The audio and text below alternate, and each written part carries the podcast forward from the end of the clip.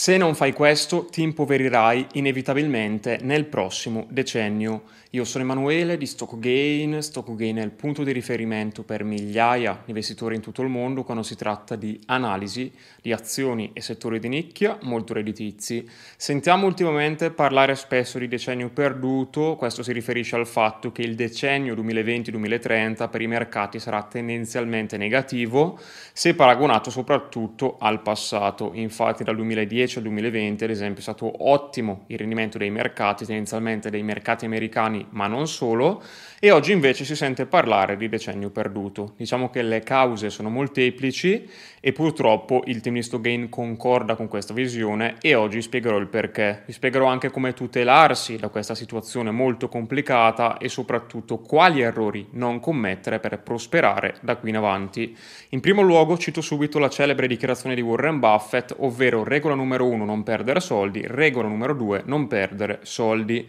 Ma per un investitore azionario che sa benissimo che nelle azioni è normale avere fluttuazioni anche importanti a breve termine, questa frase sembrerebbe non avere senso. Infatti lo stesso investitore Warren Buffett, dopo aver fatto questa dichiarazione, fece anche un'altra dichiarazione, ovvero che era normale per un investitore azionario avere anche perdite fino al 50% nel medio-breve termine, cosa che di fatto è successa anche alla Berkshire Hathaway più volte in passato, quindi eh, questa seconda dichiarazione sembra molto più realistica, ma la prima è più difficile da interpretare. Quello che Warren Buffett in realtà sta cercando di dirci è che non bisogna guardare il prezzo di un'azione, ma il valore. Se tu paghi un'azione più di quello che vale realmente, rischi di perdere soldi. E qui ovviamente ci si rilaccia alla prima dichiarazione di Warren Buffett, ovvero regola numero uno, non perdere soldi, regola numero due, non perdere soldi. Dopo aver capito questo, è chiaro quindi che il successo per un investitore azionario può essere raggiunto solo ed esclusivamente andando il più vicino possibile al conoscere il reale valore di una società.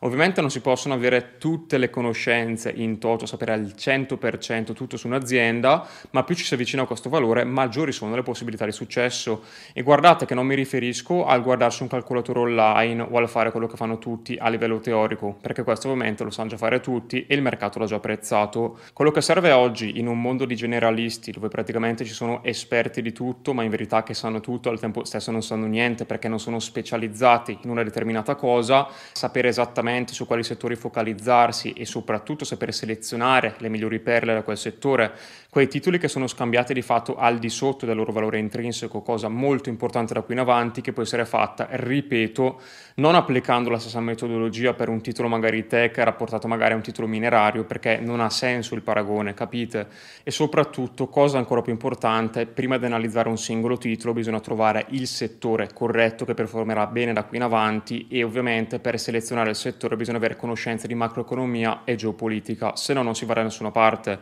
Se non si capisce il contesto in cui opera una società e la direzione che sta prendendo il mondo, investire è totalmente inutile. Ma cosa ancora più grave, negli scorsi anni gli investitori si sono abituati a ritorni facili, sia acquistando magari azioni a caso, soprattutto azioni growth, che investendo in singoli indici azionari. Sappiate signori che solo una piccola parte della crescita dell'S&P 500 è dovuta alla crescita degli utili, una grossa fetta è presa sia dai buyback che dall'espansione dei multipli. Perché c'è stata un'espansione dei multipli? È molto semplice, avete sentito dire più volte questa parola, ovviamente, ovvero TINA, there is no alternative. Le banche centrali hanno gonfiato una bolla gigantesca sia in azioni che obbligazioni tramite il QE e qui cosa accadeva? C'erano rendimenti ridicoli, rendimenti veramente inaccettabili per le obbligazioni che di fatto sono diventate una gigante bolla e sono da anni che lo diciamo, eh? Eh, i rendimenti negativi, i rendimenti nominali negativi dei titoli di Stato non sono una cosa che dovrebbe esistere, vi continuavano a ripetere in nome della diversificazione di comprare comunque comunque titoli di Stato, anche se i rendimenti di fatto erano bassissimi e soprattutto manipolati.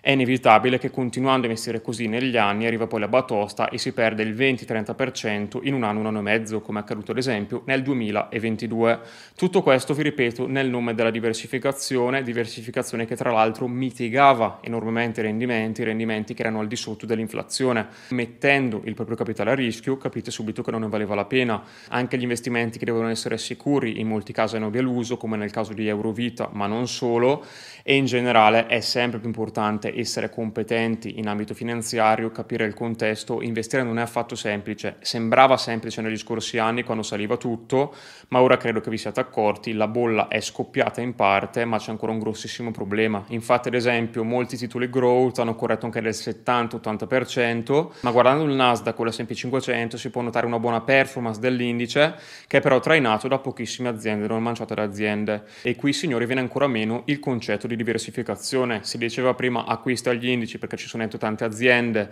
le aziende hanno un peso comunque irrisorio all'interno dell'indice, se un titolo fallisce in realtà l'indice perde poco o nulla, ok, ma qui signori lo stesso indice che era diciamo proclamato come la soluzione definitiva per chi di investimenti sapeva poco o nulla e voleva diversificare, sta diventando sempre più concentrato e soprattutto quelle 6-7 aziende che sono veramente pesanti in quell'indice sono veramente sopravvalutate attualmente con gli investitori che scommettono che questi titoli, ci metto dentro Microsoft, Apple, eccetera, comunque cose che sapete già performeranno molto bene nonostante la recessione, riusciranno a vedere i loro utili crescere, nonostante il deterioramento dell'economia. Questa è evidentemente una scommessa molto rischiosa perché di fatto stanno scommettendo che Microsoft, Apple e altri titoli continueranno a crescere anche durante la recessione, nonostante il deterioramento dell'economia sono scambiate multipli assurdi con la loro capitalizzazione che in alcuni casi ha raggiunto o superato i valori del 2021. Per chi non si ricordasse, nel 2021 era evidente la sopravvalutazione degli asset, tanto che a fine 2021 inizio 2022 il team di Stogain si dichiarò apertamente ribassista.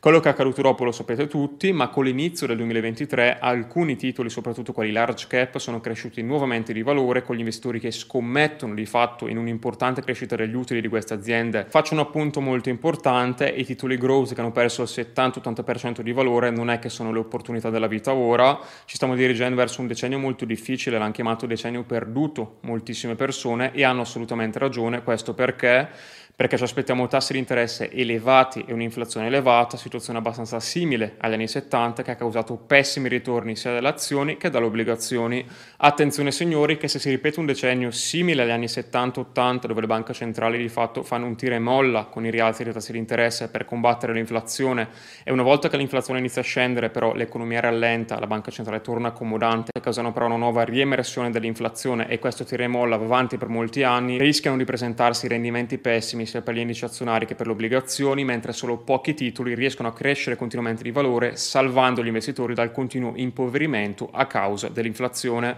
Il team Gain pensa proprio che ci stiamo dirigendo verso il cosiddetto decennio perduto, dove solo chi sa esattamente che titoli comprare, quando comprare e quando venderli guadagnerà, o meglio riuscirà a proteggere il suo capitale dall'erosione continua a causa dell'inflazione mentre il 90% degli investitori continuerà a investire nel solito modo, impoverendosi di fatto sia a livello nominale che a livello reale. È un processo già iniziato nel 2022 dove molti portafogli diversificati hanno perso anche il 20-30% di valore e pensiamo che questa tendenza continuerà da qui in avanti. Se vuoi sapere come il team di Stockgain sta tutelando il proprio capitale da questo periodo molto complicato, qui sotto trovi diversi link per approfondire il tutto. Vi saluto signori, lasciate pure un like e iscrivetevi a questo canale se avete gradito questo video e ci vediamo.